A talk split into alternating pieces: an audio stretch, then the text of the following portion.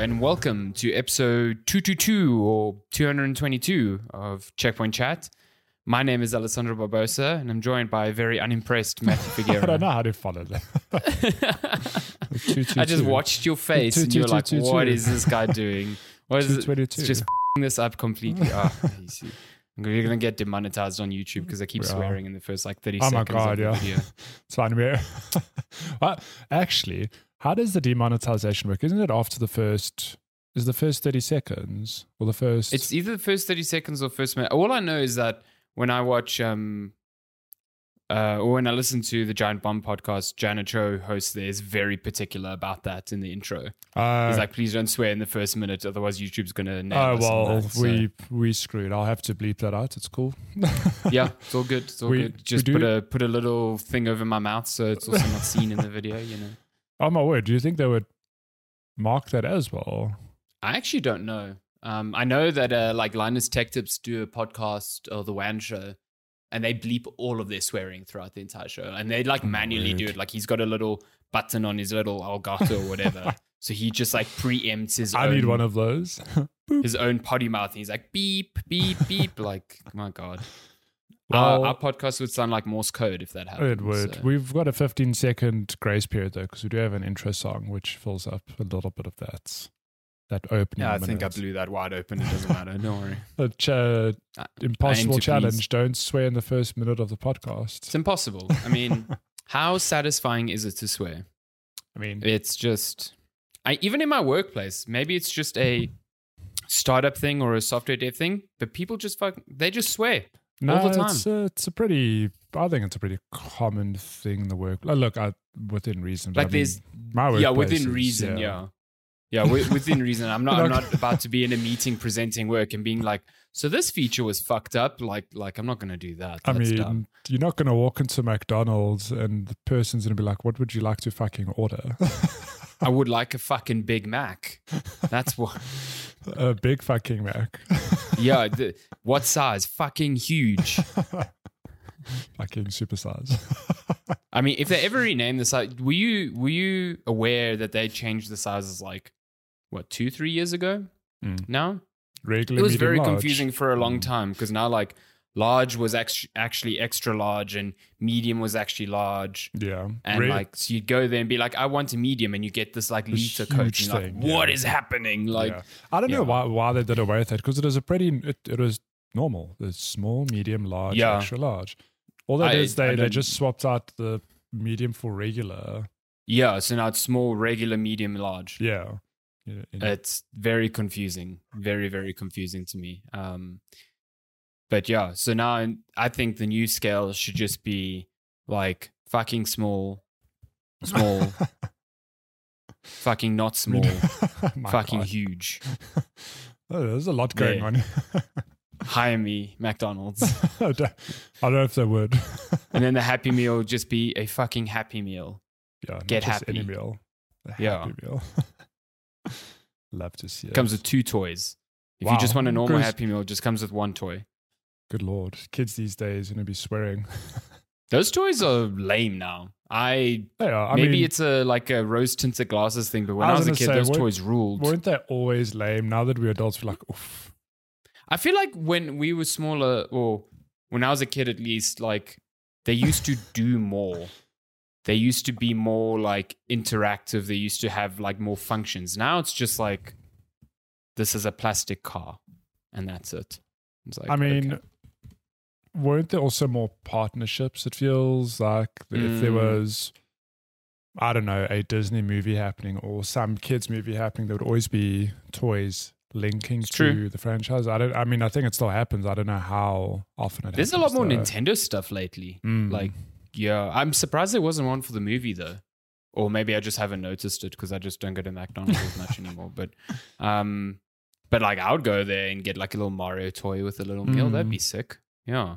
Um, yeah, but then you. I get it remember say, back in the day, like Steers, because a lot of these these um the fast food places they've like moved away from toys for some reason.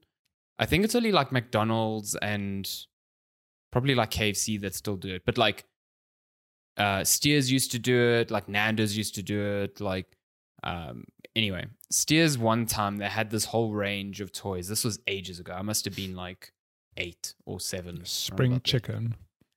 and they were like sort of like before the movie came out they had brought out these toys that were sort of like transformers but they were insects so they Ah, were just cool. regular like insects when they were in regular form and then you could like and then it's like a little robot Ooh. um and that's pretty cool like you don't get that anymore Mm. like you pay 200 rand for that now in the shops so What's yeah, going on? lame. I remember the the great uh the great rush of the what were those toys called? Mighty Beans, Crazy Beans. Mighty um, beans. Yeah, they were these little like they were like these pull shaped beans that had like a ball bearing in them, Uh, Yeah. and you'd flick them and they're just like. Yes, no, I do remember. and then you put them on tracks and they would just like do nuts Forever. like. And then I remember Nando's at a point was like, "Oh, we have five exclusive ones that you can only get at Nando's," and was like, "Oh my god, got to go get Nando's." That But then you have to marketing eat manager their at dry ass Nando's. chicken burger at the time because Nando's sucked back then. Like, That's but you got a mighty bean, you got this little plastic thing with a You ball were- bearing that was you were painted hot like shit this. on the playground. Yo, Oh, you come to school with these fucking Alessandro beans. has They the were five great. exclusive Nando's ones. He's so cool. the Nando's beans. yeah, what a time Being to be a kid alive. was fun. Being a kid was fun. It You is. got, you got so excited about stupid shit, but it was fun. It, it is amazing watching, like being an adult and watching how kids are because we were the same when we were little. Mm. So I went to the zoo with my my brother, sister in law, and their kids. Um, when is it on Thursday? The public holiday. and my brother went to buy an ice cream for them, and he was holding his youngest, and he gave him his his ice cream packet. He was so excited to eat it, he started licking the packet. Oh my Before it was goodness. and Lenska and I are just laughing, shaking heads like, no, why are you doing this? I mean, depending on the ice cream, same. Yeah, I would do the same So, thing. Yeah. it's- it's true. As an adult, I do the Yeah. same. And Yeah, I pass I it to so- and I get so say, please open it for me. it's all wet now. I can't grab it. yeah, kids are Uh, kids get so excited. I do think being a kid now, though, like, oh, I don't know if it's harder. Maybe hard is the wrong word, but like, I, I feel like we had it simpler. Like, we were just discovering things like the internet. So when a kid rocked up to school, I remember at least, he would have found like 10 pictures of Dragon Ball Z on Google image search and printed out. And people like, holy shit, what is that? What is that? That is insane. And he's like, I'll sell it to you for 20 Rand. Oh And my you're like, oh gosh. Oh my God, yes. Those like, kids it's just an. A4 piece of paper that's not even like color printing because who had color printing then? Like Yeah, but that that's hey, part of the appeal. Then you get to color it in. Super Saiyan Goku level four, and you're like, oh my, that's Wow. never been on SABC2 shit. Like, This Yeah. is the same kid who grew up and went to Nando's and said, listen, if we have exclusive beans, I know this industry inside out. nowadays kids are just like, yo, do you have the latest skin on Fortnite or have you played this game on Roblox? It's actually quite scary because, I mean, uh, so my one colleague, John Michael Michael, he's got a bunch of nieces and nephews, and they, Mm. I mean, I've I've known him for a couple of years now, so I've known, I've heard stories about them from the youngest being like four at the time to ten, whatever. So they are that Oh, demographic. hectic. Okay. And it's funny because a, a legit insult at school now is calling somebody a default. Because they play with the default skin. Yeah, well, because they can't aff- they can't afford to buy an you know any other You got skin. that. You got that default dance in so I. I laugh because I'm like, as an adult, you just think that is the most ridiculous insult. But can you imagine being a kid begging your parents to buy you a skin? They're like, no, I'm not putting money into this game. It's cosmetic. but mom, I don't want to be a default. I want to be a default. Yeah, but that's a legit insult. Wow. Yeah, th- but this is what I mean. It's harder nowadays. It's So just like n- next time your manager pisses you off, just turn to them and say, "Don't be such a default." oh my god, then I'll be looking for a new job. Um, the default this is will be their response. you know, it's default. Your your uh, salary again. oh wow, my goodness, yeah, it's. Oh hello. I think it is. Um, it's. I don't know. Like, I suppose there's an argument made whether it's more difficult for kids these days, but I think through history, every time there's something, some or other tech thing happening, and parents go, "Ooh, like." Yeah, we never yeah. grew up with this. Kids have it so hard these days. I mean, think about TV. I, I remember being Yeah. a kid and I couldn't sit too close, couldn't watch too long because, you know, we get square bad for your eyes, brain, bad for your, it's yeah. bad for your eyes, all of that. And now it's like we have screens literally everywhere. or even just just I mean, we were ripe in that that uh, era of video games becoming a very prominent thing in household. Yeah. I mean, they were big before and with the Nintendo and whatever, but you know, like how many times would you go to a friend's house and then be like, "Oh, my mom says I can only play an hour of PlayStation," or like, "Oh, I don't own a PlayStation because my parents Let think me- video games." Let me bad." ask It you was like- this: you, you, I don't know if this is a Portuguese thing, but were you allowed to play games whenever you wanted, or only certain times? so maybe my answer is different because I never owned a console. oh, you never a owned it. Oh, yes. I had I, I got my first my first console when I was only like twelve Mm. or eleven, round about then, and that was I never had a PlayStation one or two, whatever. But when I got it, I was allowed to play as much Oh, as I wanted, dream. as as long as long as my work was done. Like my parents Mm. are very adamant. They're like, "This is a, a trust thing. You do your homework. You do this. You keep doing well in school. There's no limitation." I know. My parents were weekends only and holidays. Absolutely Oh, I knew I knew some friends like that. zero Yeah. game time during the week, and man, that was the worst. I had, I had a friend who could only play during school holidays. So if the term was in, that's it. Yeah. So like when holidays Okay, kicked that- in, you just did not see that kid. That's horrific. Like, I- Yeah, no, it's a hardcore, very, very hard. Listen, I, I, I don't think there's a bad route to that. I think No, every no. parent did the best with what they could, but um, I, you know, I knew a lot of people who had a similar deal to me, but just took advantage of it. So it's like Mm. it could have gone both ways. Um, yeah, I don't know. Weekend, weekends and holidays sounds fine. I think me. yeah. Look, as a kid, it's you just think, oh my god, this is the worst. But as, as, a kid, because you're comparing it to other kids, you're like, but he can play on Mondays. Yeah. but Yeah. thinking about it, I'm like, it's not that bad. I mean, Nah, it's not that No. bad. It's not. I mean, I, as an adult, that's mostly when I play my video games now. Anyway, during the week is just not even an option anymore. So, like, weekends and holidays. geez, during a week, during the week is like a chore nowadays. It's just, yeah. So, yeah, I must. I, I've, I'm hitting. I don't know if, if if I'm getting old or it's just a current stage in my life where I climb into bed. I'm like, oh wow, it's it's load shedding. It's ten o'clock. I can play Switch for like two hours and sleep. Man, half an hour later, my eyes are so heavy. I'm like, oh, I can't. oh, dude, I just can't do this. it, it- it's like it's like a gamble now. I either I either choose. It's like, do I play an hour of video games, or do I play an, or do I watch an hour of TV, or do I read for an hour? Like that, Mm. I just have an hour. Like that's Mm. it. That's so yeah, it's a bummer. You know what else? Well, you know what doesn't have an hour to develop. I don't know. Tell me, I'm I'm dying to hear this thing. you started off so games, don't confident, like you know what else? Um, I tried my something something best. video games. After yes. 222 times, the segue is getting harder and harder. um, video games. Uh, we play them here on Checkpoint Chat. now and then. Um, here we talk about video games. Um, bunch of stuff I want to touch on very, very quickly before we get to new stuff and meteor stuff. I finished Resident Evil 4 remake. Nice. Damn, turns out game is really good. Um, also turns out the castle is the weakest part of that game. Sue me. Um, the Uh, can we just agree that the the village itself is the strongest part? 100%. Yeah. That's not even up for debate. The village is like that what it's it's about 5 hours you spend in the Mm. village. Like it I, is. I think it's top it's to like bottom the five best, hours yeah. a pop per per section. So it's five hours. that village, feels about five right because my, my overall completion time was about Should be about 16 hours or so? Yeah. yeah. So that sounds about right. Um the castle listen, the castle's not bad. Mm. I just the castle reminds me the most of RE2, which is interesting. Um, it is more of the sort of Metroidvania-y style Mm. of uh, design where you're able to go back right to the beginning of the castle and whatever. But I just feel it's not as well thought out and designed. You walk, you're doing loads of backtracking to go find treasures Mm. that you know you might want to get after the fact, and a lot of them you can only get after the fact because you yeah. like need Ashley or you need a certain um, tool Thing, or yeah. whatever. So, so a lot of the stuff I just didn't go back and get because I just found it very boring. Um, Although on but that, uh, wasn't it nice going back to find something then enemies had spawned? that that's true. I- That's I, fair. remember yeah. walking back to like the one, not not a throne room. It's one of the one of the main hallways into the castle. Backtracking there, going, "Wow, there's a treasure."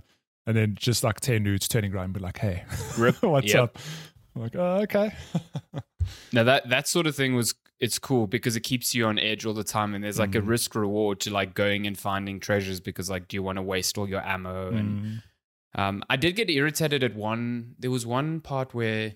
So there's that section. Maybe this is a spoiler, but there's a section where you play as Ashley. Block your ears. Um, it's very very good. Mm. Um, also, there's a trophy there for like getting through that section without ever using your lantern, and I was like, how? how? Uh, okay. Just never use it. Cool. Enjoy that. Uh, uh, yeah, that's another thing. The platinum for this game is absurd. I think. But Ah, anyway. I'm still dancing Um, with the idea of getting it, but no, fuck that. They, I, I read like three or four trophies, and I was like, no, that does not sound fun at all. Um, so anyway, there's a there's a moment where you get to a part where a bunch of these knights are following you, Mm. and they hit light, and they all freeze, and you get to like crawl underneath them and Mm. escape. There's a treasure in that room behind you. And when when you're back to being Leon, you cannot go there. It's impossible. They block that entrance, and it's like, so how do you actually get that treasure? I also remember that. and I and I have this funny feeling that treasure is a key that's required for a chest elsewhere that is always locked under a specific key, and I could never find that key. So I was just like real bummed about that. But Mm. anyway, those are very small like nitpicks on what's otherwise a I think a pretty phenomenal game. Um, I think the bosses are really really good. Like when I when I finished it, especially that final boss battle, my mind immediately went back to um, the Dead Space remake I played earlier this year. Mm. And I recall that boss, that like final, final boss, in. Dead Space being terrible Yeah. uh, as it was when it first came out. And I just felt like this reinterpret. Well, I'd never played the original, so I Mm. don't know how this one compares to the original. But this boss, if it was an old design that was revamped for today, feels so good Yeah. like it's multi-staged it's dynamic you move around a lot you have to think a lot Mm. whereas in the dead space one you're in a like four by four square where you you're just strafing left and right avoiding stuff and shooting little glowy bits on an enemy so like this one felt like a much more a much more evolved version of that and i just i appreciated a lot of the work that went into making this feel very modern and that's why Mm. it's like one of the best games i played this year Do you Uh, have without a doubt any desire to replay it at all? Yes, I do. I just I have less desire to replay the this one like immediately as opposed to like three or two, just because of its length. It Mm. is. But I mean, this one is easily about twice as long as RE2. it's very Um, long. and it's four times as long as RE3. So yeah, but the, re- the reason I ask is because I, I had the same gut reaction of, oh my God, I know I've just rolled credits and I've got other stuff to play, but shit, I'd love to replay this. And I think that to me is just testament to how good the game feels. mm, Um, it it just I think part of why Resident Evil Four is so beloved as one of the best action games. or- I mean, apart from you know the fact that it sort of defined third person shooters as they are today, it's just that it's so satisfying. It never gets old. Yeah. Walking into a room, going, "Oh, there's four enemies. I'll shoot this dude in the head and then roundhouse kick him." it just feels so good. it feels like so weighty and chunky, and even like the weapons themselves, they sound good, they feel good, they've got impact. Um, Mm. So just for those reasons, I'm I'm immediately. I had the same sort of feeling I had when I finished Elden Ring. Weirdly enough, where my, I'm immediately like, oh man, I can't wait to replay this game using a different build. I'm thinking Yeah. RE4, man, maybe I should replay it on a harder difficulty with my same stuff. Or yeah, let me try some weapons that I kind of ignored um, through through my That- first. I, I wanted to ask you: Did you originally play on hardcore or did you play on normal? No, no, I played on normal. okay because when when i went back because I, I i like opened up i wanted to see what professional was and when i looked at the description for normal it says for people new to re4 and then hardcore is like for resident evil fans and i was like oh maybe i should have played that one but i found parts in normal quite We're- we're difficult quite still. yeah, Like, I, I yeah. draw I draw the line. So it's only because me, I'm I'm captain. I like playing games on hardcore mode.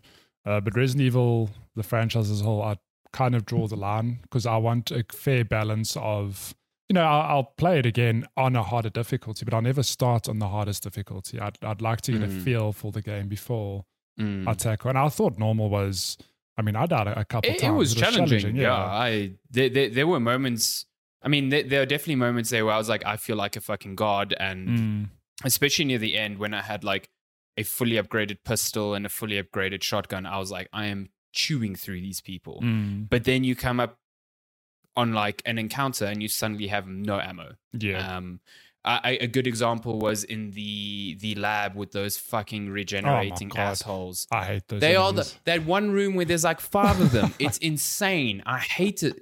Yeah, But so, can, can we appreciate the good design in that they're trying to force you to be very thoughtful with where you're shooting? Because the first time I Yes. walked in that room, I'm like, oh, this one's got the whatever item you're looking for at the time. Shoot it. I'm like, okay, let me fight it. Oh, oh, there's a sec. Oh shit, there's a third one now. Yeah. And I was like, oh, I was just shooting like willy nilly. That's my fault. I, I ended up still going for all four because I really wanted all the gems. So I was like, I'm doing this. I I refuse. Um, but the, the the the whole like idea of using the scope to figure out where to shoot them, and then like I would run out of ammo on the submachine gun, so I'd be like, shit, okay, use the scope, see where to shoot them, switch to Yeah. pistol, shoot, shoot, shoot. I'm like, am I missing this? What is happening? Like, why Mm. is he not dying? Like, it's re- the, the, it's like so much cool design like that. Like every little new chapter um evolves the formula somewhat even Yeah. if even if like at the beginning your hardest enemy is like an enemy that has those little tendril things that sprout out of its head Mm. and at the end of the game you're still getting those enemies but when they're peppered in with you know the regenerating ones or the zombies now that have body armor or the zombies that have uh, metal shields like it just evolves the same formula and Mm. keeps using those parts to its advantage and it's ah, it's just really It's good. good. the the combat loop there is like one of the best yeah, but if not the best good. you'll find in a game like that. It's Mm. phenomenal. Um,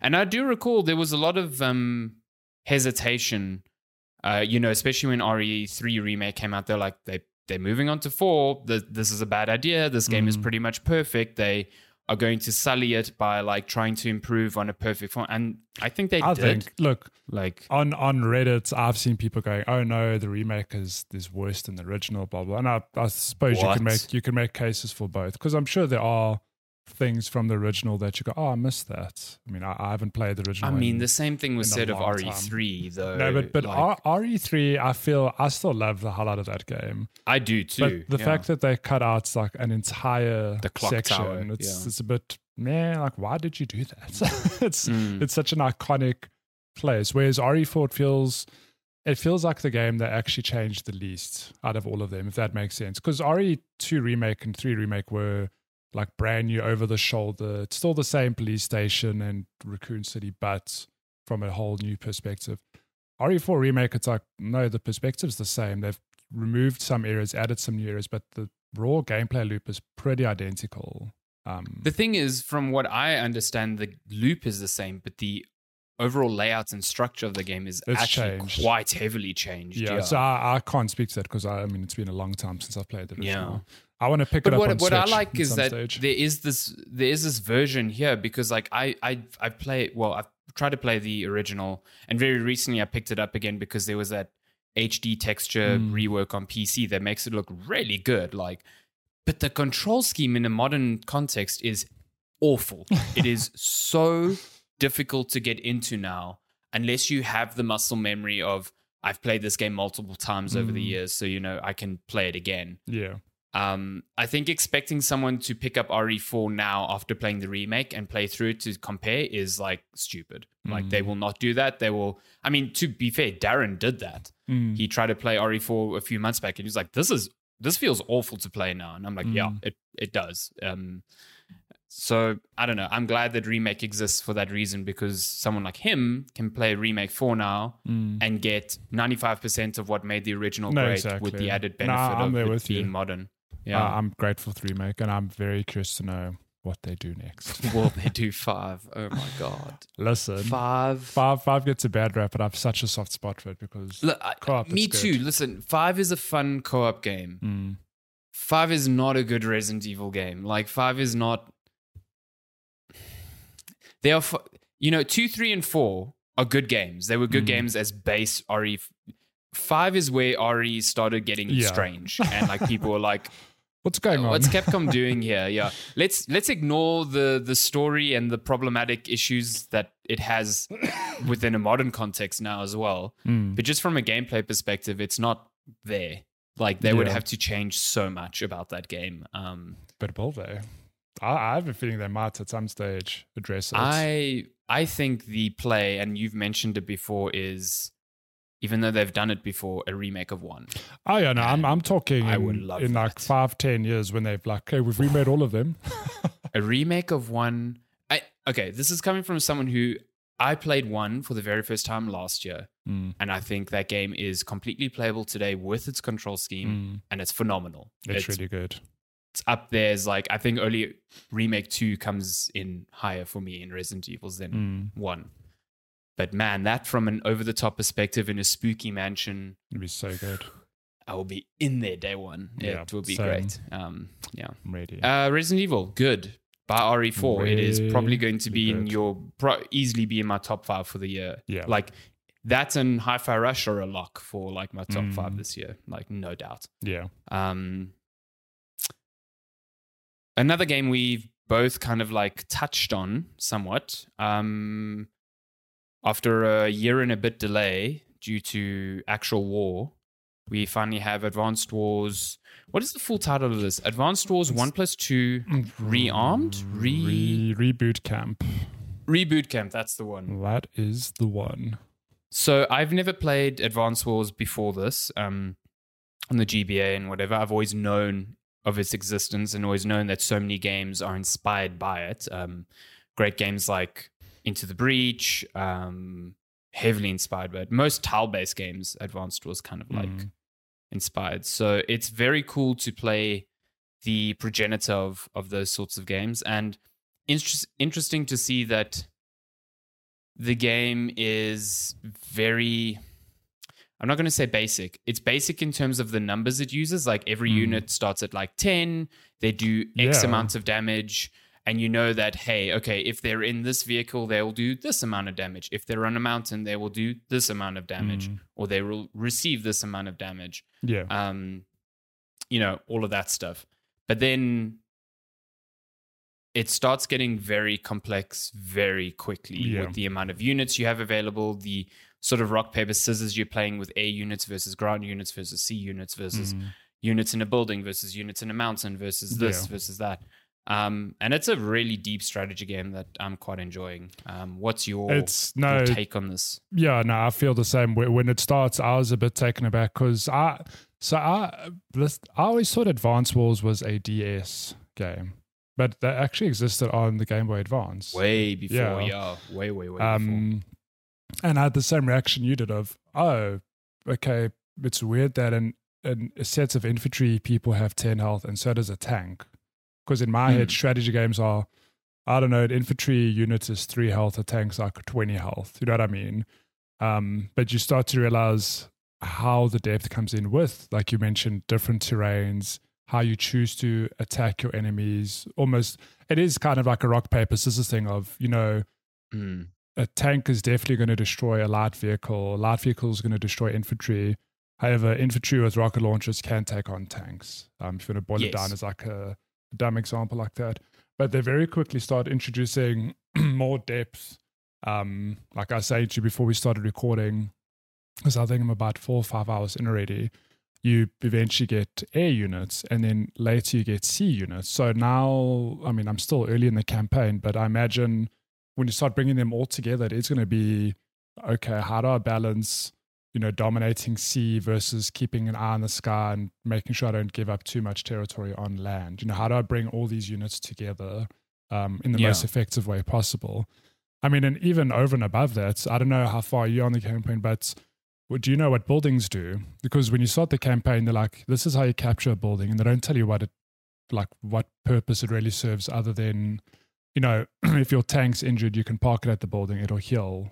Yeah. uh, isn't turn. it isn't it also like a nutrition thing like the more buildings you have like I know some missions like capturing certain buildings or certain bases are actually like a victory condition That's yes. I did a level Yeah. yesterday. It was like whoever captures twelve buildings first wins. exactly But you yeah. get some levels where the number of buildings you own dictates the amount of currency you earn every turn. And then eventually you Oh. get buildings that let you train units per turn. So Do you adds- get more units onto the battlefield? yeah. So Wow, that's almost like an RTS then. yeah. So I mean, and that's that's very. It's not not every level is like that because when they introduced it, I thought, oh, okay, I guess I'm training units every level from now on, and it, it's not that. There are still. It's it's a fair mix of here's a level where, like I said earlier, you need to capture 12 buildings um, and you can Mm. train units to obviously keep feeding this back and forth balance between you and the enemy as a versus a level where it's like okay we need you to um, like either destroy the enemy units or capture the, the hq and you've got 15 units to do that with versus their 15 units. Like be strategic about it. So it's a very cool mix. And then sorry just looking at the video footage now over and above that you have what's called a co a commanding officer who every couple turns they get to use a special ability which itself can also change the flow of battle in interesting ways. So andy the the first tier you get i think his ability is he heals units across the map for 2 hp and then they get a little bit of extra firepower um, Mhm. there's another guy you get who i think he basically ramps up the firepower your your tanks do um, so like there, there's a lot it's funny because i know talking about it if you're listening, you know nothing about advance wars, you go, oh my God, that is so much to keep track of. yeah. But it's weird because it's a Nintendo game, they make it very palatable. Like, no doubt there's a lot of depth. Um, but the way the campaign is structured, it very it it it really spoon feeds you things like in a simple fashion that before you know it, you are doing all these things and you become aware of, oh, I know how to engage you know a group of tanks versus infantry etc etc and it's it's really really addictive like there's a reason i've put five hours in like the last two days i've had It- things yeah, where, I, yeah i just I think I think they do a great job of like onboarding you. Um, I've seen some people, uh, people who've played Advance Wars before, be a bit like irritated by it because there's no way to actually skip it. So if you've like played Advance Wars before, the tutorial feels very extended and there's no way of avoiding it. Um, but that- if you're coming in fresh, there's like lots to do. But yeah. even on that, I, I can speak to the fact that they have streamlined some things. I think the first three like tutorial missions are unskippable. Like I get that, Mm. but you do get to later missions where, um, like I said, they introduce air units, and you go, oh my god, like air units, and the pop up is, hey, do you remember how to use air units? You can say yes or Mm. no. So I assuming Oh, if you say That's cool. yes, they go like, okay, cool, like do the mission. So it's weird that they let you skip that, but they don't let you like skip the basics of here's how to move a unit. Mm. Um, either way, it's I, I get um, the sense um, that Advance Wars Two is actually a significantly more fun game than the first one. Mm. Um, but I've definitely started with the first one because I just kind of want to see, you know, what that what that's about. And the first one's like twenty hours or so. So I, am yeah, I'm already 27% through the campaign. So that that checks Mm. out, I guess. If you're looking at five hours it took me to get there. It's it's really fun and, and like you said, palatable is a, I think a good descriptor because it's like you play a level or two a night. They Mm. don't last super long. Um, well, they don't take like an hour Mm. each. You know what I mean? Um, whereas you know if you're coming from something like um, Fire Emblem, those battles can last quite quite some time. Um, and there's a lot less jeopardy in Advance Wars. It's like the mission either you victory or fail. You know, there's no like units progressing through one or the other that you have to keep track of. So Mm. it is a very focused like this is turn-based strategy. This is what you're doing. Mm. Um, and I think it's good. I think the only negative I have is I really don't like the visual style. I think you, it you looks ruined it for me. not good. uh, the character the character portraits that come up when people are talking and during like the Mm. cutscenes, like that animated style. I like that. really yeah. cool. Yeah, I like that a lot. But like the polygonal style that they've taken here, because obviously the original is more pixels um, Mm. or sprite art. Sorry. Um, this one just looks like a. I'm sorry, it's like a cheap mobile game. It looks Mm. terrible. It really, really does. When when you Um, mentioned that in in the Discord, I I read I was like, how dare you? And then I was like, how dare you? Because now I can't unsee it. I'm very sorry. I just yeah, it, does. when they show that mu- like side by side for the battles, I'm like, this looks like an Instagram ad for a like mobile. it feels- game. like it just looks so. Terrible. Yeah, like I've never played the original, but it feels like more could have been done on that front. yeah, Um, like I yeah, I, I can't compare it as in terms of like did they maintain the visual style, but from what I've heard other people talk about it, everyone's kind of like they should have stuck to sprites because this kind of doesn't look that great, and I yeah. I tend to agree. I it, it looks cheap, Mm. which you shouldn't be saying about a full price Switch game, especially one you know for a beloved like a franchise like this. So Mm. that's a bummer. Um, Yeah. But other than that, the gameplay like it's very easy to overlook because it's just super fun to play. Yeah. So Yeah. um, and perfectly again suited for the Switch. So, yeah, yeah. yeah. It's definitely going to keep me busy for the next two weeks before uh, Tears of the Fallen Kingdom. I need to wrap it up. Also, I'm never Tears of the come Fallen. Kingdom is two weeks away. Can oh, It's Jesus. crazy. But yeah, The, the, uh, the OLED Switch is already out. It's people have it in their hands. it's like, gorgeous. Yeah, oh my God, I Advance can't. I Wars. can't wait. it's it's it's funny because I like I said I always thought it was a DS game. I remember seeing it on the DS. I remember looking up reviews and people going, "Wow, Advance Wars really good." Never played it, so it's cool that I finally have had the opportunity to see why people say this is one of Nintendo's like most underrated franchises. Yeah. And people are so happy that it's back. I know Mm. um, Darren, for example, super, super st- Man, Darren really loves his turn based games. I never Mm. really pictured it for him when I first met him, but over the years, as I've got to know him, like loves, loves Fire Emblem, loves The- Advance Wars. The dude's got a Final Fantasy VIII tattoo on his on his loves I mean, Final Fantasy Tactics, and he's fucking good at these games. Like, Yeah, yeah. it's good. Whenever I mention I'm having trouble in Fire Emblem, he's just like, for shame. you say, Darren Sensei, teach me. yeah, senpai, please. um, that's Advance Wars. I definitely will be playing more of that as the weeks go on, but Mhm. I think that's a fairly robust look at how the game works. And Yeah. if you've been eagerly waiting, you know, barring the eh, art, it's a really good game, I think. Mm. So, yeah. Yeah. Um, Cool. I can't remember. There was one. Horizon. That's the one. Okay, so you've finished Horizon. I haven't touched the DLC anymore because I've just been busy. But Been You busy with have- you have navigated the Los Angeles waters of Horizon. uh, The what's it called? Burning, burning Shores. Burning shores. Yeah. So Okay, cool. just to recap, because I know we spoke about it. Uh, I mean, we both had played like an hour or two last time we Mm, spoke last about time we it. spoke about it, Um, very very brief. But just yeah. to just to recap very briefly, uh, Burning Shores is a DLC for Horizon Forbidden West, and Mm. it picks up after the, the events of the first game. But this isn't a DLC that you can just dive into.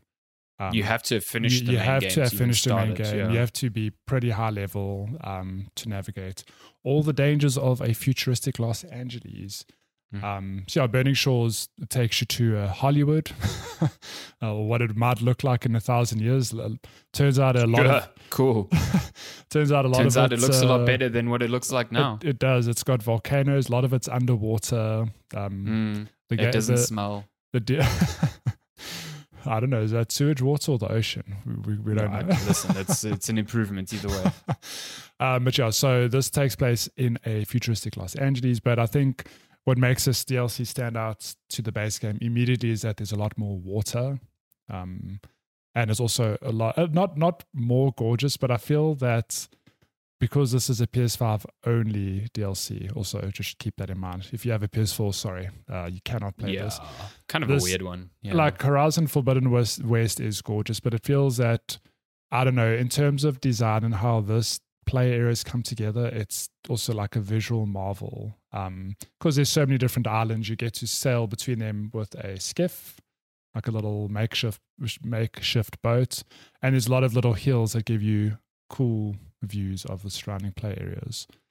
Um, in terms of gameplay, it's I can't tell you that there's a distinct difference in how this game works. Um, like I know I touched on it last time where Horizon Zero Dawn's DLC, we I find it hilarious that you get this high level uh, gear that you finish the game Mm. with, and then you get into the DLC and they say, "Oh, you're there are these towers peppered throughout that, for all intents and purposes, disable your high level gear." And that immediately is like, a, "Oh, okay, I need to think strategically again."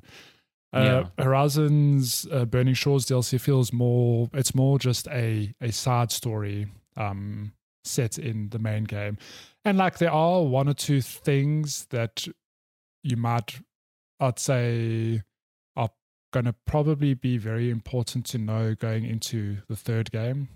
Um, but if it's really is just more of the same, it's not like there's a distinct. Oh wow, I must play this for X reason. You know, there there are there's a new weapon that comes to mind. There's a what are these? I've gone oh the Zenith, the futuristic people.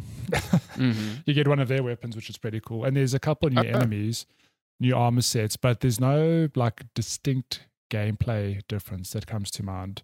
Uh, the only thing I will, I mean, and uh, sorry, all that said, I know I'm like getting ahead of myself here. Not to say that the, the DLC is bad. Like I really enjoyed my time with it. Um, Mm-hmm.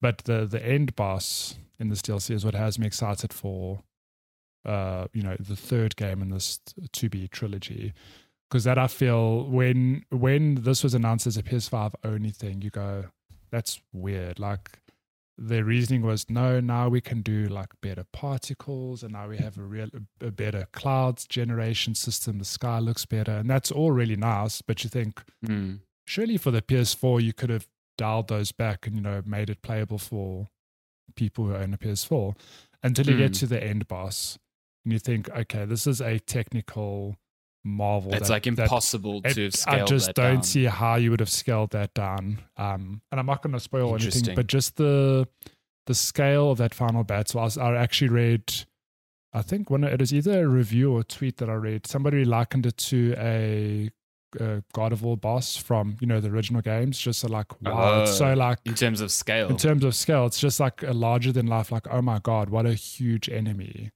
Oh, and that's pretty cool. I'm like, okay. I, if if there's more of that in the third game, like I'm definitely. I mean, I'm in by default. Like I love Horizon, but more stuff like that. That to me, I can see being a defining gameplay thing in the third game. You know, Mm. because I think Horizon Forbidden West's biggest criticism is that yeah, it looks pretty, but it's really more of the same. You know, they, they've Mm. added a means to glide. There's a couple new weapons, but the open world kind of functions the same. There's no wow de- defining gameplay change.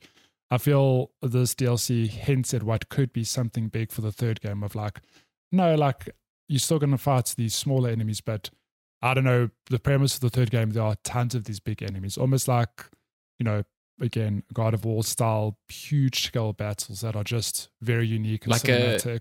Maybe like a an open world interpretation of like a Shadow of the Colossus. yeah, it's I mean, uh, you have these smaller enemies peppered around, but the main like objective is to take down these bigger beings I- or something like that. Yeah, look, I mean, and this is obviously speculation, but I would be so down for that. I mean. Sure. I, I like to think that this DLC's last boss was them like not only flexing on, hey, we can do cool shit like this, but maybe we should sort of feel the water. What will people Mm. perceive of this sort of battle? Did they enjoy it? Mm. Should we do more of it? Um, I mean, even even not necessarily for the the third game. I mean, you know, there's a multiplayer game coming, and I don't think I'm alone in saying uh, a Horizon crossed with Monster Hunter would be very cool. Oh yeah, Now- that that would be the perfect sort of like meshing. Yeah, now imagine. I mean, Monster Hunter has huge dragons and beasts that are very fun to take down alone or in co-op. Now, if the multiplayer game has bigger bosses, I mean, shit, that's that sounds awesome. Yeah. Um, but overall, the, the DLC again, like I'm, I'm not trying to hate on it. it. It is more of the same with some cool new enhancements. Uh, it's about eight to ten hours to get through the main story, which I and I think if you did the side content, you're probably looking at like fifteen to twenty hours, which is Mhm. a fair bit of content for the asking price of I think it's twenty dollars. It's like three hundred and think it's seventy 30. rand locally. yeah. It's either 20 or 30, but it's it's 370 Rand or so locally. And I think that's a fair asking price. Like That's not bad at all Yeah, for like ten hours of gameplay. there's there's and- there's a lot of content here. And the game is like it's gorgeous. I still think Horizon is one of the best looking, if not the best looking game of this generation. That's a combination of yeah. art style, how lush the the uh, play areas look, and it's Mm. just Man, just I think the sort of detail in the world Yeah, insane. I spend yeah. so much time in the photo mode. Yeah, It's shocker. actually, it's actually a problem when you're playing like, man, I need to like actually play the game instead of just looking at it through this damn photo. And the photo mode's good as well. Like it gives you a Mm. lot to like play around with. So yeah. yeah, no, I, I mean it it is is definitely the best looking game on PS5 at the very least. Um, Mm. uh, yeah, I, yeah, I, I don't know. I'm just struggling to get back into it because it's it really expects you to have just finished the the main game because I think that's a, a common problem that I've just seen in my own friendship circle of people go, I mean, myself included.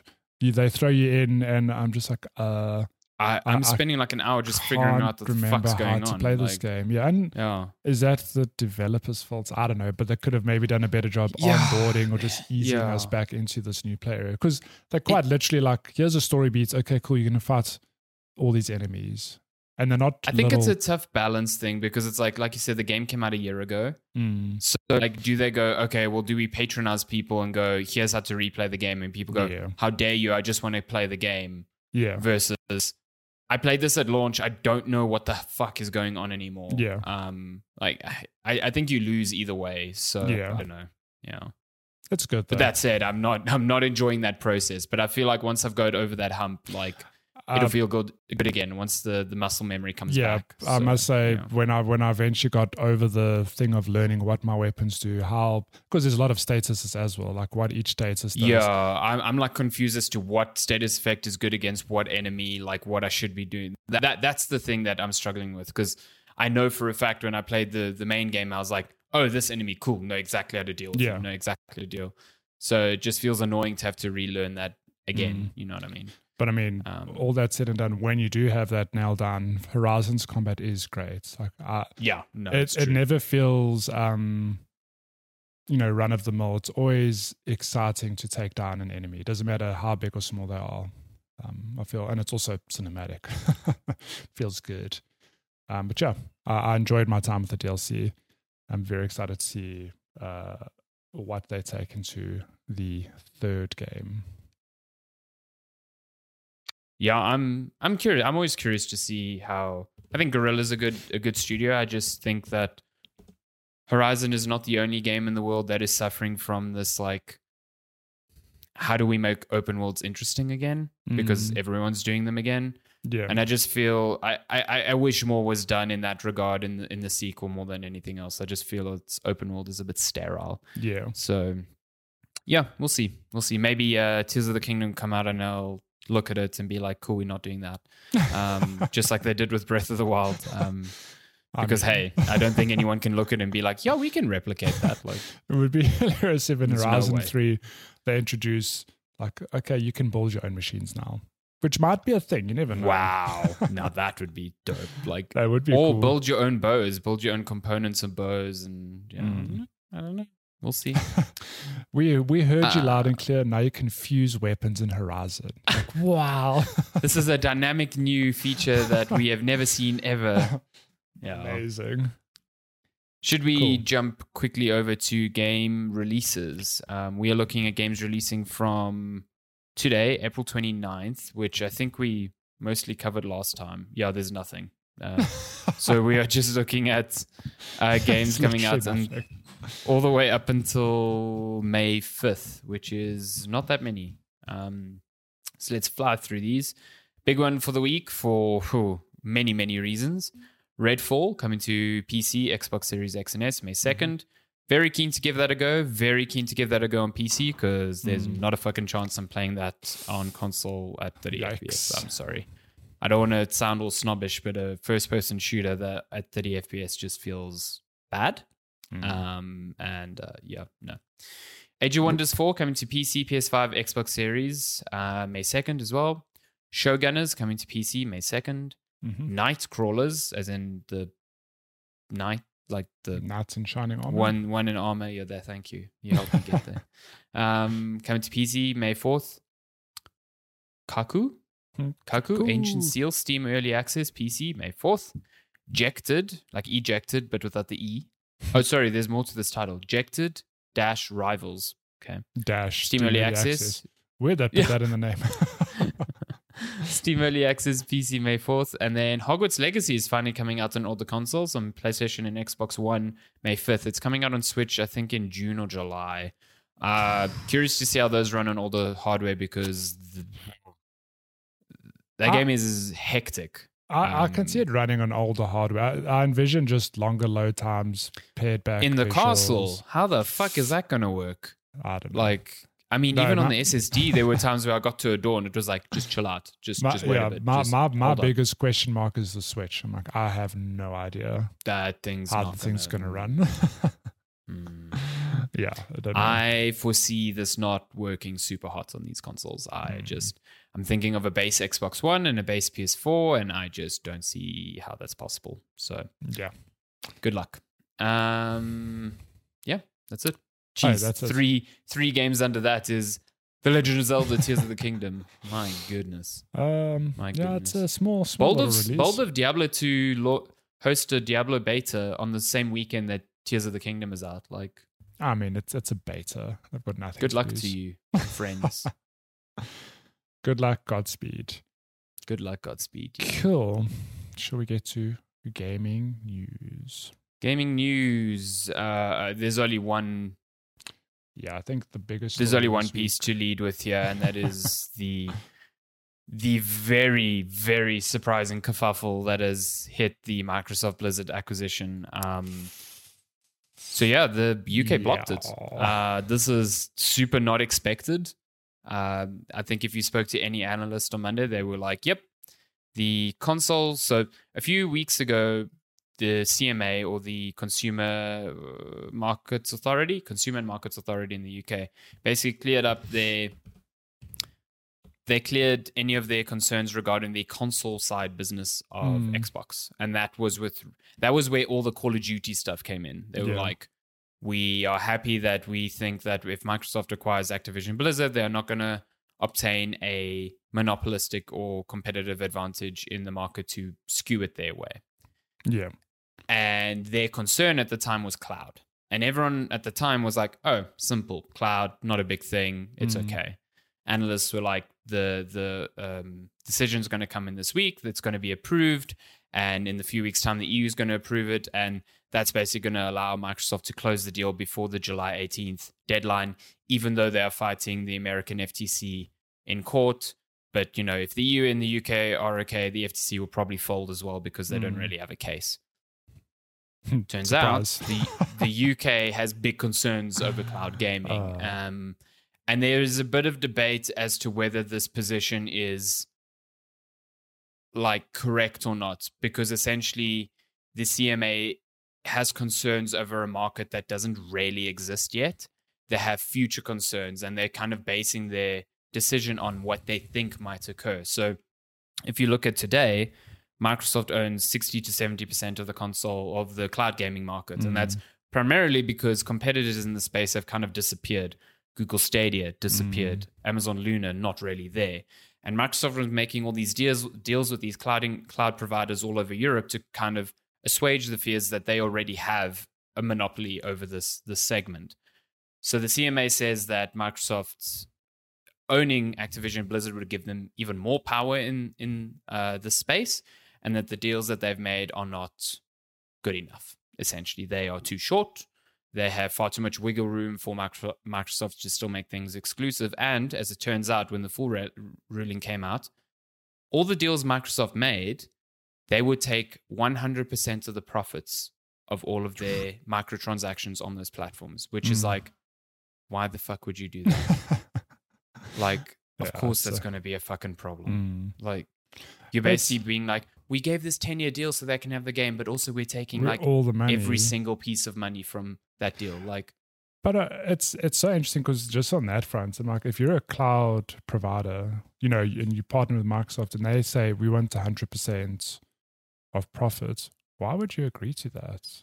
I mean, because you're not going to get the game otherwise. yeah, I suppose, but it's still like, It- it's, don't it's know, bizarre. I, I just, but even I, Yeah. you know, I can see with that context in mind why the CMA did this because they're like, we don't even have to foresee what you might do in the future. You were already doing, it, it. yeah.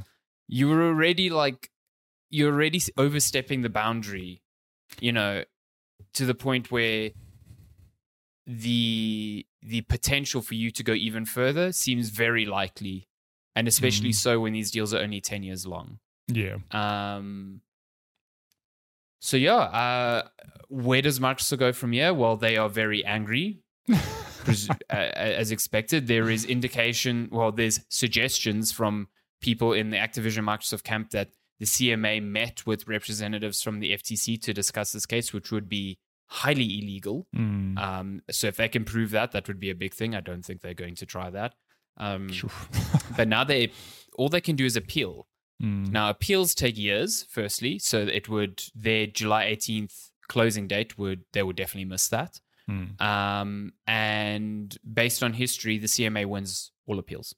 Sure. So the odds of them overturning this very very meager. I there is a suggestion from some analysts that the biggest way Microsoft resolves this um, is that they spin off Game Pass to be its own thing in the UK that doesn't have Activision content, and that might appease the regulators in the UK. But I mean, what I- happens to the FTC then?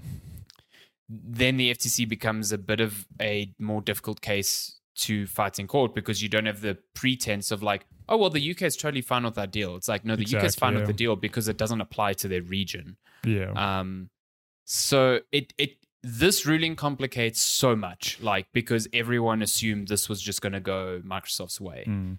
And it- Hmm? No, no, no. Go for it. Not I'm going to say. No, I, I just I just don't know what they really do from here because from my perspective, just understanding this understanding this from a very basic perspective, like they can't really change their market share in the cloud space. They can't really Mm. change their strategy in the cloud space. Um so they have less than two months to try and remedy this Mm. and depending on what the EU says, because again, everyone's saying the EU will side with Microsoft, but everyone was saying this about the fucking UK, so who the fuck knows anymore now? yeah.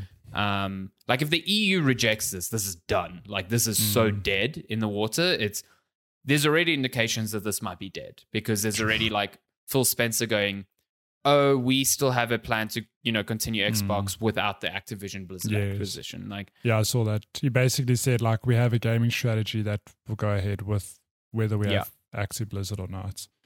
It's and It- yeah.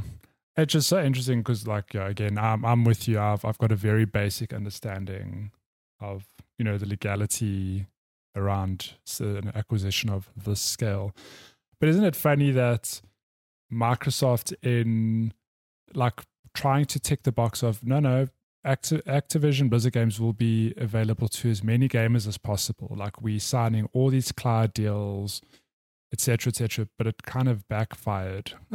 Yeah. if that makes sense. It, it absolutely I- did. Yeah. Not not once did it cross my mind going, oh yeah, they've got they've got too much dominance over cloud. Like I've obviously thought Microsoft's in a very good space in terms of cloud, but I never thought, yeah, they're dominating. This is a Mhm. problem.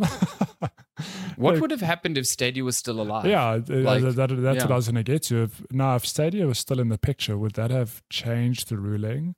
Because just imagine, imagine this happened two years prior, or even a Yeah. year prior. It's like, um, the UK are like, okay, Stadia is still like in its infancy, or it's it's, it's around for it's been around for a bit, but Microsoft has competition. You know, Mhm. we'll we'll approve the deal, and then Stadia falls away. then Mhm. Microsoft gets the monopoly anyway. But it's just funny that Stadia's gone now, and it's just like, whoa. and there's Mi- There's no real- Microsoft's been bitten here by being so ahead of the curve in this space. exactly, yeah. Like PlayStation hasn't had time to spin this up because they are going to get there. Like they Yeah. definitely are thinking about the space. This is the new like battleground for for Yeah. gaming is cloud gaming.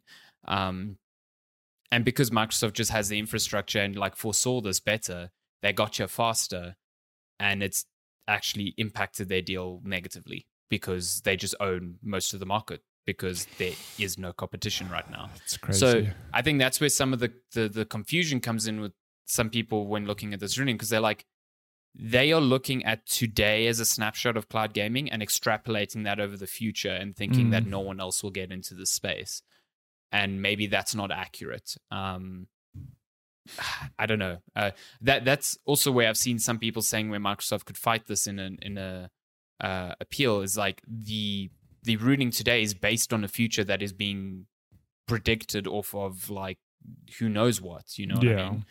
Um, It's so interesting. yeah, I, I I don't know. It's the thing that gets me is that the UK, this the CMA was the same regu- regulatory body that killed the Nvidia ARM deal, and yes, that deal was very different. That deal was, from an outside perspective, far more mm-hmm. problematic in terms of monopoly because Nvidia would essentially have Everything. the lock and keys to the designs to basically all of their competitors' hardware. Yeah. So maybe it was a bit more clear cut that hey, maybe we shouldn't allow this, but Mm. the CMA was the sticking point. When the CMA refused to budge on this, Mm. uh, Nvidia had to like pay SoftBank two billion dollars in a breakup fee and just dissolve that. July 18th, if that comes and this is not closed, Microsoft owes Activision three billion dollars, Oof. and then they go back to the drawing board. Then this whole process starts again Yikes. if they decide to continue with it. Mhm. So I think by July, we're going to have a much better idea of whether this is even going to go forward anymore. And if you had asked me a month ago, I mean, I'm pretty sure you can go back a few episodes and you can hear me say, I'm pretty sure this deal will close. like, I'm Yeah, pretty sure if- you can go back on most people's Yeah. gaming podcasts and they were saying the same thing. Mm. I don't know anymore. I'm more on the side of this is actually done. Like this, I think this is killed now, and it's all based on a ruling that no one expected. So I don't see Microsoft appealing this in time. Yeah. Um, so either they thre- they pay Activision three billion dollars and they continue with the appeal, which takes another two years, and this Mm. thing fucking draws out for another half decade. Um, at which point is it even worth it? Because Yeah. Microsoft is spending so much time and effort and like planning for like doing a split strategy, being like, we are continuing with Xbox down this avenue, but at any point Activision could be folded in and we need to be ready for that. That's they're gonna be absolutely killed by Sony Mm. if they continue doing that. Yeah. Because there's just you can't act, effectively run a business like that. No. So yeah. well, I don't know. Weird. I guess you'll see. But I think let's just keep, let's just tick this off quickly. All that said, still on Microsoft news, um, Microsoft Q3 2023, Windows devices and Xbox down again. They're Um, struggling. Yeah. But I mean, so let's just read through this quickly. Microsoft just posted the third quarter of its 2023 fiscal financial results. The software maker made 52.9 billion in revenue and a net income of 18.3. Um, I'm just looking for the key percentages here. Devices revenue has dropped by 30%. Yeah. Um, overall That gaming revenue, Xbox, yeah. Overall gaming revenue has declined by 4%. Um, and then I think there is another percentage. uh, Like all that said, the actual subscription side has gone up by 3%. I just Mm. cannot find that in this article. Um, but A slight increase of 3% in Xbox content and service revenue, yeah. thanks to Xbox Game Pass. Um, it's bad. Like, Microsoft is in a bad, uh, or at least Xbox is in a bad position Mm. right now. Like, despite Game Pass being fantastic value, the content is not there to drive further growth. And the content is definitely not there to drive device sales. Now, mm, I don't know if it, Microsoft particularly cares about device sales when their subscriptions are still there, mm, but I would wager right now they still want to be selling Xboxes.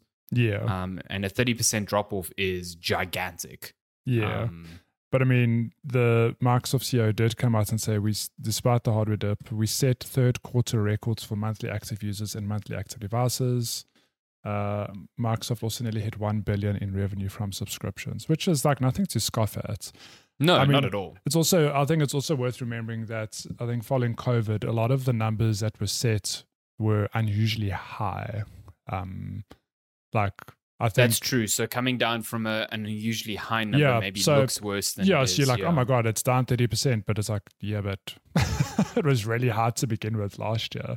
The problem, you know, within that context, sure, you go, okay, maybe, you know, year on year bad, but you know, their services are still going, they're still making a ton of money from from that.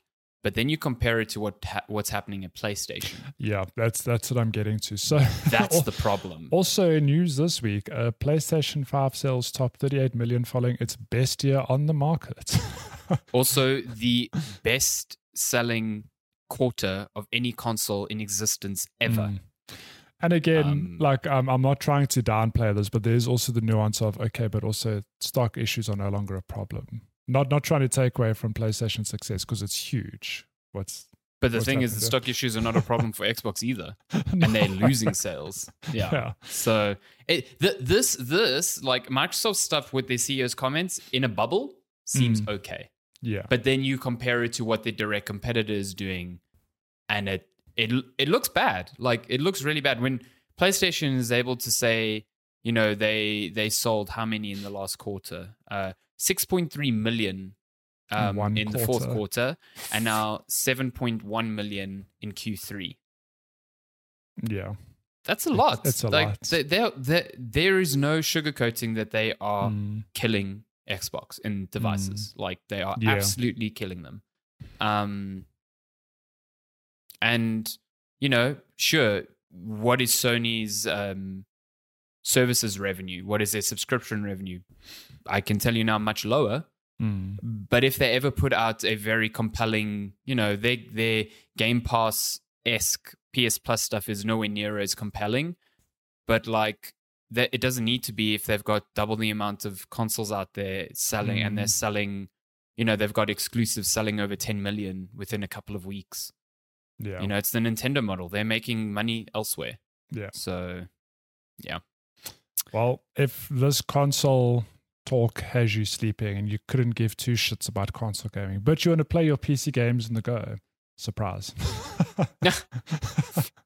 the ROG, The ROG ally, ally. the So- Asus ROG ally. So we know we've we've seen this thing before. Obviously, it's been revealed. Uh, was it like I don't know? It's been revealed It's a like, couple of weeks ago. a couple think weeks now. ago, Mm. and there were, there were obviously discussions of like, okay, this thing's meant to compete with the Steam Deck. However, how much will it cost? Because the Steam Deck Yeah. is a very affordable piece of mobile PC hardware, um, and I think a whole lot of previews went out this week. A lot of people giving this device, from from what I read, a lot of love. People seem to like their time with it.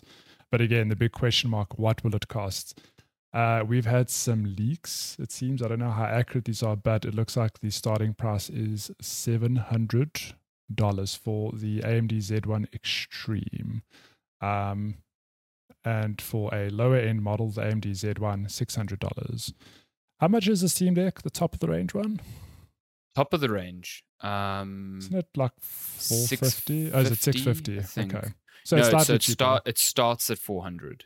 oh, okay, um, the Steam okay. Deck, and then I think it goes to 550 and then And 650. 650. Okay. Yeah. Um, listen, uh, these based on the internals here, so they're using AMD's new chips that are specifically designed for devices like these. These like um, Mm, mobile gaming devices.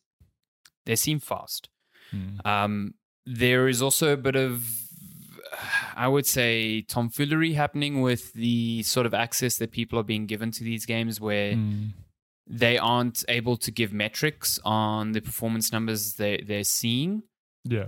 Um, but they're told these things like it is double the performance of a Steam Deck. However, that's caveated with the fact that it is using, Using- double the power of a Steam Deck. It's using 30 watts as opposed to the maximum of 15 on a Steam Deck. So it kind of stands to reason that yes, it will perform almost Mm. twice as like that. That is almost a linear comparison. Yeah. So like there is a lot of um waiting on you know reviews when this thing launches in May because they're both uh, launching in in May. Um, like how will this thing compare to a Steam Deck when it's running at 15 watts and you Mm. know hopefully keeping the same battery life and when you're running it at full tilt at 30 watts, what Mm. is the battery life? Because it's Yeah. all good and well if this thing fucking smokes the Switch. I mean uh, the the The Steam, Deck, yeah. but if it lasts 30 minutes, that's kind of pointless, yeah. you know? Um, so- so, that that's also hilarious in 2023. if you have a device Yeah. that lasts- like wow, look how cool this is. Let me just plug it into the wall, which yeah, like, exactly. You know, and there's there's already this idea that this is not even a handheld device because I like I watched Linus Tech Tips who had hands on. He's like, he played with it in his hands. It's bulky. It's not that comfortable when Mm. holding it up.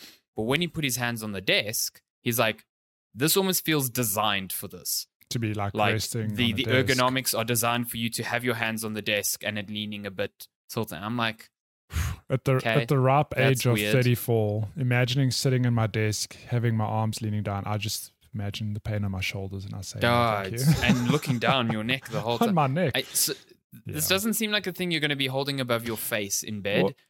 That said, neither is a Steam Deck. That thing Yeah. is not comfortable in that in that configuration. So I'm not going to say one is better than the other. There, I do think that the price here is actually a lot better than I thought. Like 700 I think, for yeah, the full tilt version is where this thing needs to be if it wants to compete. yeah, because everyone was expecting a like thousand. thousand dollars, So, yeah. Which yeah. that in itself is, my goodness, that is No, that that, that, would that would kill ludicrous. this. That Yeah. would uh, it, you know a lot of Aya Neo devices that are Steam Deck competitors are essentially that they come in and they're like, yes, we smoke this the Steam Deck on performance, but we cost three times as more. So it's like, well, then fuck off. Like, yeah. who cares? You know? Well, one Um, thing I've seen in discussions around uh, the Ally is that there's an accessory that lets you hook it up to a TV.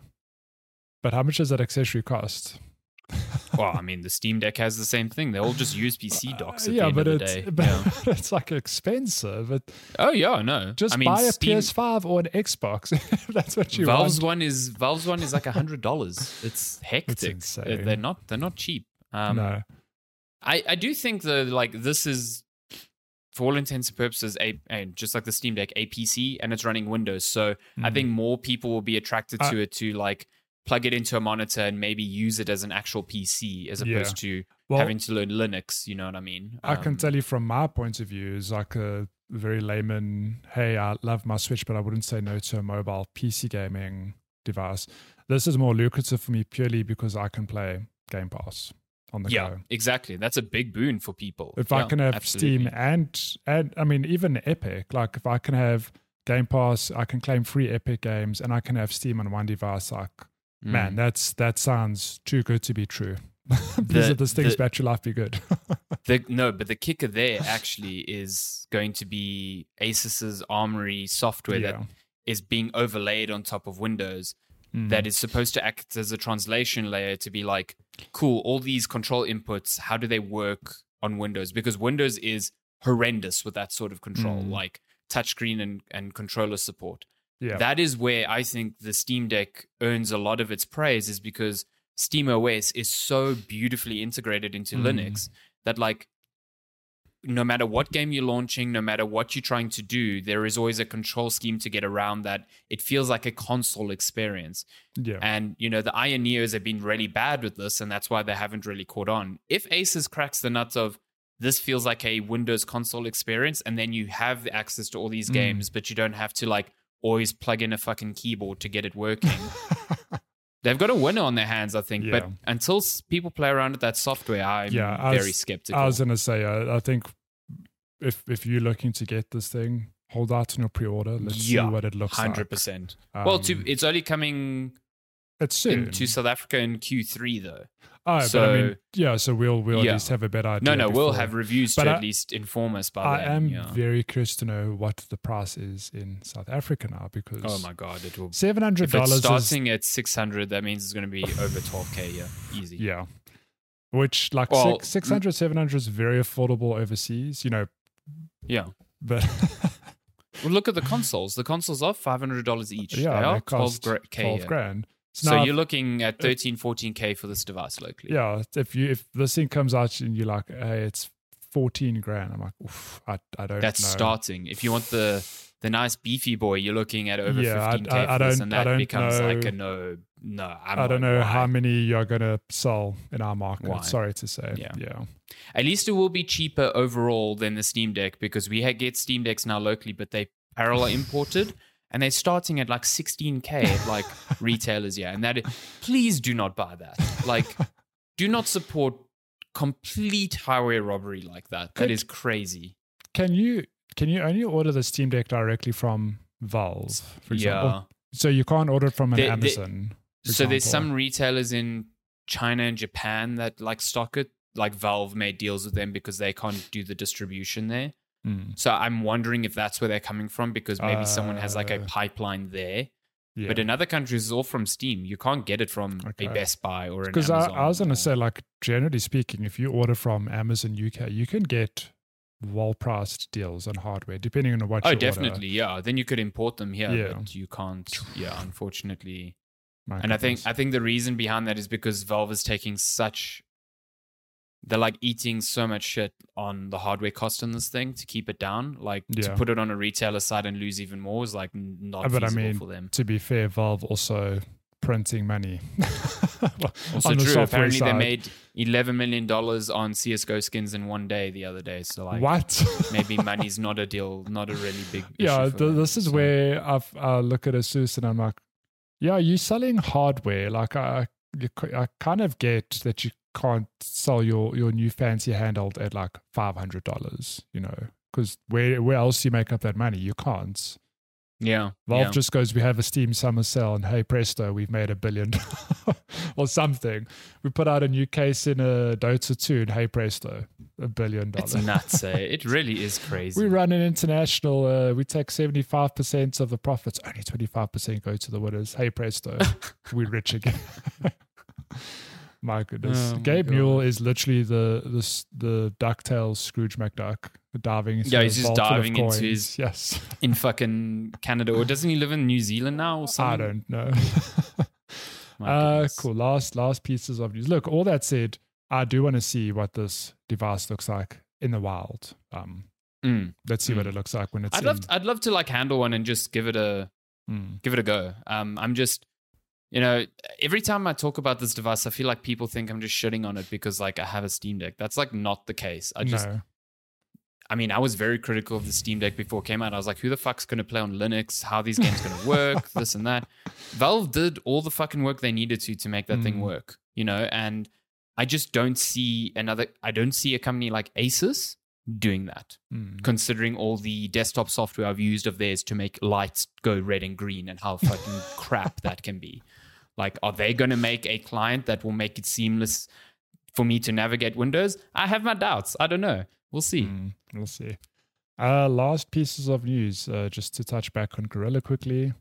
Uh, Guerrilla subtly confirms a new Horizon game as its studio director moves on. I mean, Mm. is anyone Shocker. shocked? Anyone shocked by the fact that we're getting a third Horizon game? I I think, think- what was interesting here was that we got confirmation that they're doing a multiplayer game because I can't remember if that was just rumored. Over this rumor, or beforehand. yeah. Listen, Yeah. said it once, said it a million times. Make it feel like Monster Hunter in the Horizon universe, and I, I really think you have a winner. Um, I can. Oh, they're doing working. it. It's going to be a live servicey multiplayer game set in the Horizon universe. I bet that comes out before Horizon Three. I like I bet so. that that's what they're Mm. doing now. Yeah. Um, because there was also that comment a while back where I can't remember if it was Jim Ryan or Hermen Hulst basically saying that by like 2025 they're going to have like 20 live service games out, and I bet that's one of them. That's crazy. Um, so yeah, I think Horizon Three is like a end of PS5 life cycle game, like in the last year of the PS5, like Yeah. as a final hurrah to yeah. Um, and then last piece of news this week. Uh, Armored Core 6 is FromSoftware reboot the series for fans, Souls players, and newcomers alike. This shit so, looks so good. Oh new my trailer, God. the new trailer for Armored Core 6 dropped with a release date of it's August, right? It's August 25th, isn't it? It's- why can I not see the release date? It's wow, that is a you. I This think you linked the long-ass- preview. Yeah, you my linked the bad. preview. uh, but it is coming in August. Oh yeah, 25th of August. Oh, that's right. it's it, man. I've never Man, played looks- it. I've never played an good, Armored man. Core game before, but you best believe I'm I'm all in here. My favorite part of this trailer is that FromSoftware, man, their obsession with fire and cinders all Yeah. the time. The, tra- the tra- Link the flame again. This time as a robot. as a robot, I'm like, why? this, I this did read in this preview though. They said there is no poison swamp, and it's like, wow. oh, whatever, man. There will be a poison swamp. We know that. How can robots be poisoned? Oh, it's not going to be a poison swamp. It's going to be a Acid. corrosion swamp. Exactly. Yeah, It's gonna be you see. acid. I See, mean, they're getting uh, around it. I was saying this in our Discord because good pal Garth wrapped up Elden Ring, and we are talking about um, is it the Lake of Rot or or the Scarlet Lake? yeah, yeah. And I remember thinking because every From game has one of these bullshit lakes, every single one. But then in Elden Ring, when you go to Caelid, I'm like, oh, I can just get on torrents Yeah, I can ride. just torrent around here. like, man, from you've really like slipped. You know, gone are the days of you making me suffer. And then I discovered the Lake of Rot. It's like you you assholes. yeah, and that place is the fucking worst. The it is so actual shit. Yeah. Uh, but No, I, I, I, I bet you there'll be one of them. Yeah. There has oh, to it's be. not poison, it's corrosion. It's different. corrosion. So Ar- Armored Core, if you don't know, is like you know From existed before Dark Souls. I think this is one of their oldest franchises, and it's all about Mm. mechs. Um, Do you know I- there's 15 games in this series? that's crazy. That's nuts. yeah. But I mean, if if they've taken because it's been a long time since they've done an Armored Core, if they've taken lessons from Yeah. all their recent hits, whether it be Dark Souls, Elden Ring, or Sekiro, like I'm very keen to see what this new rendition of Armored Core looks like. Because based on the Mm. trailer, it looks like there's large scale boss battles, there's dodging, lots of missiles and lasers, which is pretty cool. Very unlike a Dark Souls. I'm very keen to see how this game shakes out. Um, color me Based off of uh, just reading the preview, there seems to be like they're being very adamant that this is not a Souls game. Mm. Um, so I don't think it's going to have a lot of the trappings of like upgrade currency Yeah. disappears when you die or stuff like Mm. that. But I think based of of what I read, the things that have come over from the Souls franchise is like an aggressiveness to the combat Mm. because I think previous entries were a lot slower, a lot more methodical, like a traditional yeah. sim like mech experience. This one is like, no, we want you to be up in like the action. We want you to be dodging a lot. We want you to Mm. be attacking a lot. So that speaks to We me. I kind of want to play that. yeah. We want you to rekindle mean, the flame once To more. be fair, like everyone, I think most people who have tried Elden Ring are going to give this a go because, Yeah. like, why the fuck not? You know, Mm. and they might come to and be like, okay, Armored Core's not for me. Yeah. Doesn't mean From games aren't for me. It's just this specific one is not for me. yeah. Um, but I had never had the interest to try Armored Core beforehand. This is the time that I'm like, cool, I'm into it. But I won't go in being like, oh, if this is Oh, not no. a Souls like, it's Yeah, shit. I'm it's like, no, No. it's just a different fucking game. the trailer itself yeah. just looks really cool. Like I, It does, yeah. It looks sick. It Mm. looks really, really fun. But there's a lot of like talk about like building up your mech, building different components. You know, like Mm. if you have a different component on your leg that affects how you move, how you, you know, the speed at which you walk. Your guns have different uh, um, firing rates. Your actual core determines a lot of your abilities. So Mm. I think there's a lot more customization and a lot more simulation in that sense that um, may or may not vibe just with just people. like but Dark Souls, cool. you put a summon sign on the floor and you can get your mech friends to join. I don't know if that's the just, thing. it just fucking like a Titanfall parachutes in essentially. yeah. I mean, August isn't too far. It's a few short months. So, yeah, let's see what it's like. Um, but on that note, that is gaming news for this week. Do you know what happens when that comes out? The marketing cycle for Elden Ring DLC starts. Oh boy. Next year. Let's go. because Miyazaki's not directing Armored Core, so Mhm. he's full No, he's- steam ahead on that. He's yeah. working his butt off on Elden Ring DLC. I can't wait. Apparently, I read an, an article this week that suggested that that DLC's been in development for over a year already. I can believe It's that. like, is it releasing next year? Yeah, definitely. Definitely next year. Someone said this year still, and I'm like, no, "Ah, no, I know don't. I don't think it's this year. Uh, I'm not going to get my hopes up on that, but yeah. Could you imagine getting to the end of the year and having to decide between Tears of the Kingdom and Elden Ring DLC? Ah, but then you'll get that conversation like you can't give Game of the Year to DLC, Of course, I fucking and then can. you say, okay, award. I'm not going to give it to Elden Ring's DLC, but I'll give it to Resident Evil 4 remake. Like, but it's a give it remake. Oh, whatever. Oh, you can't give it to Zelda because actually that's just like it, it should have been It's- DLC. It should have been, an added DLC. Yeah. nonsense. How about you just enjoy the games? Also, it's our podcast. I can award. Yeah. I'm giving uh, my Yeah. Game of the Year to uh, Marvel Snap again because it's too Yeah, good. come at me, bro. Deal with it. Oh, the game's early in Steam Early Access? Deal with it. Whatever, man. Whatever. Can I buy it? Can I play it? Deal with it. Yeah. Deal with it. I hate those arguments anyway. Sweet. Um, moving on to questions, but I don't think we have any. we pe- people people hate us. No questions Wow. this week. Well, it's because we told them to fuck off. I, I never did. You you must have. Um, yeah, no questions this week, which is fine. we'll give you we'll give you a pass this week. But Yeah. if you do want to send us questions, you can email us checkpointchatpodcast at gmail.com or you can find us on all of our social channels at checkpoint chat.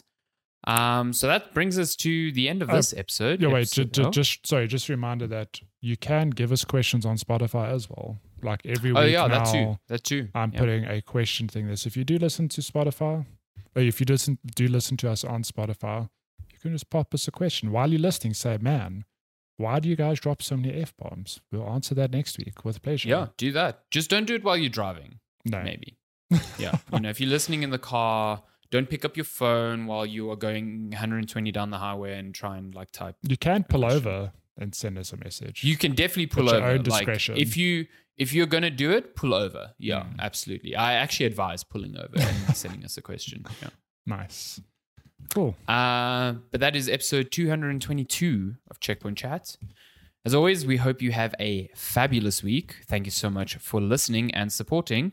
Mm-hmm. and we will be back next week with uh pre well i don't think we would have played zelda by then but uh one know. can dream one one, mm. could only dream. I mean, One can dream. I bet listen, reviews are reviews are probably I'm out almost certain Nintendo is last time they were out a week before launch so Yeah, and yeah. Nintendo's also surprisingly good at with their bigger releases giving people access like weeks in advance. So. God bless whoever the hell's Actually- a game gigantic like that. surely the preview coverage we saw is that not based on hey, here's the code, just preview can go live on this date, just talk about the first five hours of the game, whatever it is.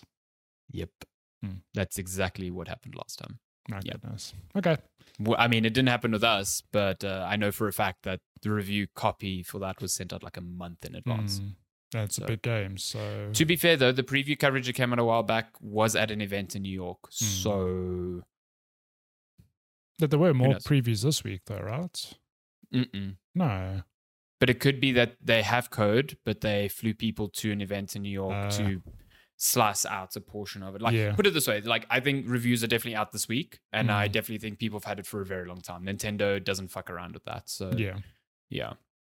Or maybe they do because they're scared of leaks. Who knows? I don't know. um, this is Zelda, for goodness sake. yeah, this is Zelda. Yeah.